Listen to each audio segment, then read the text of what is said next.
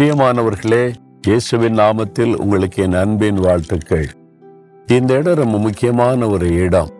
மிகிதோ என்று அழைக்கப்படுகிற இந்த பகுதியில் நீங்க பாத்தீங்கன்னா ஒரு பெரிய சமவெளி இருக்கிறாரு இஸ்ரேல் தேசத்திலேயே இந்த மாதிரி ஒரு சமவெளியை வேற எங்கும் பார்க்க முடியாது. எல்லா இடமே மலைகளும் பள்ளத்தாக்கும் உள்ள தேசம் என்றபடி மலைகளும் பள்ளத்தாக்குமாகவே இருக்கும். ஆனால் இந்த மெகிதோ என்கிற இந்த பள்ளத்தாக்கு தான் மிகப்பெரிய அளவில் சமவெளியா இருக்கிறதை பார்க்க முடியும். ஏன் சொன்னா இந்த இடத்துல தான் அர்மகதோ யுத்தம் நடக்கும் என்பதாக நம்புகிறார்கள். இயேசுடைய இரண்டாம் வருகையில ஒரு பெரிய யுத்தம் நடைபெறும். சாத்தானோடும் அவனுடைய சேனையோடும் தேவர்களும் தேவனுடைய தூதர்களும் இணைந்து யுத்தம் பண்ணுகிற ஒரு பெரிய இடம். இந்த இடம் தான் அவ்வளவு பெரிய கண்ணு கட்டின தூரம் வரைக்கும் ஒரு சமவெளி இருக்கிறது. இந்த இடத்துல தான் சரித்திரபூர்வமான முக்கியமான ஒரு நிகழ்வு நடக்க போகிறது. அந்த இடத்துல இருந்து உங்களோட நான் பேசுகிறேன். இது கர்மேல் மலை. இந்த மலையிலிருந்து பார்த்தா இந்த பள்ளத்தாக்கு ரொம்ப அருமையாய் தெரிகிறது. இயேசுடைய வருகைக்கு இது நினைப்பூட்டுதலாக இருக்கிறது. மத்திய இருபத்தி நான்காம் அதிகார நாற்பத்தி நாலாம் வசனத்தில் இயேசு சொல்லுகிறார் நீங்கள் நினையாத நாளிகையிலே மனுஷகுமாரன் வருவார். ஆதலால் நீங்களும் ஆயத்தமாயிருங்கள். ஆயத்தமா இருங்க இப்ப பண்டிகைக்கு நிறைய ஆயத்தம் பண்ணல? கிறிஸ்துமஸ் பண்டிகை வருதுன்னு வீட்டை அலங்காரம் பண்ணுவது புது உடை எடுப்புவது அப்புறம் வந்து பல காரியங்களை கிஃப்ட் கொடுப்பது சபை ஆயத்தப்பட்டுச்சு குடும்பங்கள் ஆயத்தப்பட்டோம். ஒரு பண்டிகை. பண்டிகை முடிஞ்சு போச்சு. இனிமே அவ்வளவுதான். ஆனா இயேசுடைய வருகை அதுக்கு தான் நம்ம முக்கியமா ஆயத்தப்பட வேண்டும். எப்பொழுதுமே அந்த ஆயத்த நிலைமையில் இருக்கணும். ஏன்னா நீங்கள் நினையாத நாளிகையில் இயேசு வருவார். அவர் எப்போ வருவாரு? யாருக்குமே தெரியாது. அது பிதா ஒருவர் தவிர யாரும் அறிய மாட்டார்கள். திடீரென்று அவர் வருவார். அவருடைய வருகைக்கான அடையாளங்கள் நம்மை சுற்றிலும் வேகமாய் நிறைவேறுகிறதை பார்க்கிறோம். இந்த இஸ்ரவேல் தேசம் இயேசுடைய வருகைக்கு மிகப்பெரிய அடையாளமாய் இருக்கிறது. இதுதான் ஒரு பெரிய கடிகாரம் என்று கூட சொல்லலாம். தேசத்துல நடக்கிற ஒவ்வொரு அசைவுகளையும் கவனித்தால் இயேசுடைய வருகை மிக சமீபம் என்பதை அறிந்து கொள்ள முடியும். இந்த தேசம் ஒரு காலத்துல கிபி எழுபதுல ரோமர்களால் அழிக்கப்பட்டு இஸ்ரவேலர் எல்லாம் சிதறடிக்கப்பட்டாங்க. கிபி நூறுல பாத்தீங்கன்னா ஒரு யூதன் கூட எருசலேமில் இல்லை.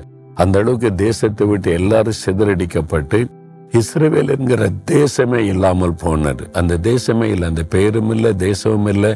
அவங்களுடைய மொழியும் இங்க இல்லை. எல்லாரும் உலகங்க சிதறடிக்கப்பட்டுட்டாங்க. ஒரு தேசம் இல்லாமல் போனாரு ஆனா கடைசி காலத்துல இந்த தேசம் மறுபடியும் துளிர்த்து எழும்பும். இந்த தேசம் ஒரு ஆசிர்வாதமான தேசமாய் வரும். உலகம் எங்கும் இருக்கிற இஸ்ரேவேல திரும்ப தேசத்துக்கு வருவாங்கன்னு தீர்க்க தரிசனமா எழுதப்பட்டது. இது எப்ப நிறைவேறு கடைசி காலம். அப்போ இயேசுடைய வருகை சமீபம் இது கடைசி காலம் என்பதற்கு இந்த தேசம்தான் மிகப்பெரிய அடையாளம். ஆயிரத்தி தொள்ளாயிரத்தி நாற்பத்தி எட்டு மே பதினான்காம் தேதி மறுபடியும் இஸ்ரேல் தேசம் உருவானது. நீங்க யோசித்து பாருங்களேன் கிட்டத்தட்ட ஆயிரத்தி தொள்ளாயிரம் வருஷம் இல்லாமல் போன ஒரு தேசம். அப்படி ஒரு தேசமே இல்லாதபடி மக்கள் சிதறடிக்கப்பட்ட ஒரு தேசம் திரும்ப உருவாகி இன்றைக்கு உலகமே பார்த்து வியக்கத்தக்க அளவில உயர்த்தப்பட்டு நிற்கிறது என்று சொன்னால் இந்த தேவனுடைய வார்த்தை இந்த தீர்க்கதர்சன் எத்தனை உண்மை உள்ளது என்பதை அறிந்து கொள்ளணும். இதே தேவனுடைய வார்த்தையில தான் இயேசு சொல்லுகிறார் அவருடைய வருகை சமீபம். ஆயத்தமாக்குங்க. அப்போ அவருடைய வரும்போது அந்த யுத்தம் நடக்கிற இடம்தான் இந்த பகுதி எல்லாமே.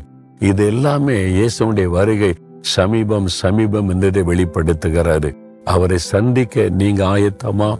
அவரை சந்திக்க நாம் ஆயத்தமா இருக்க வேண்டும். அவர் வருகிறவர் பரிசுத்தமுள்ள தேவன். ஆகவே உங்களுடைய ஆவி ஆத்மா சரீரத்திலே பரிசுத்தமுள்ளவளாய் இருங்கள் என்று வேதம் சொல்லுகிறது. அப்போ வரப்போகிற பரிசுத்தராக இயேசு கிறிஸ்துவை சந்திக்க நம்ம ஆயத்தமாகணும். அவர் இனிமேல் குழந்தையா பிறக்க போவதில்லை.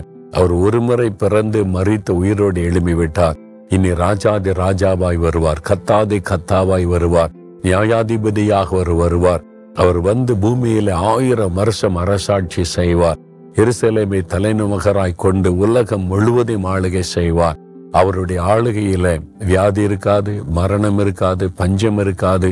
எல்லா மக்களுக்கும் சுபிட்சமான ஒரு வாழ்க்கை இருக்கும். அப்படிப்பட்ட ஒரு ஆசிர்வாதமான ஒரு ராஜ்யம் ஒரு ஆளுகை இயேசு தரப்போகிறார்.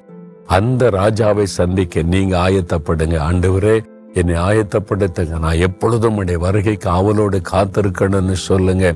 அதுக்கு தான் அனுதினமும் வேத வாசிக்கணும் ஜெபிக்கணும் இயேசுவோடு நெருங்கி வாழணும். அந்த வருகைக்கு நம்ம ஆயத்தப்படுத்தி கொண்டு இருக்க வேண்டும். இந்த நாளில அவரை சந்திக்க ஆயத்தமாகுங்கள் என்று இயேசு சொன்ன வார்த்தை நினைவில் கொள்ளுங்க.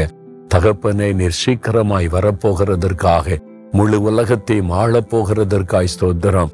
நான் அதற்கு ஆயத்தமாக எனக்கு கருப தாங்க. பரிசுத்த ஆவியானவரை ஆயத்தப்படுத்துங்க பரிசுத்தப்படுத்துங்க.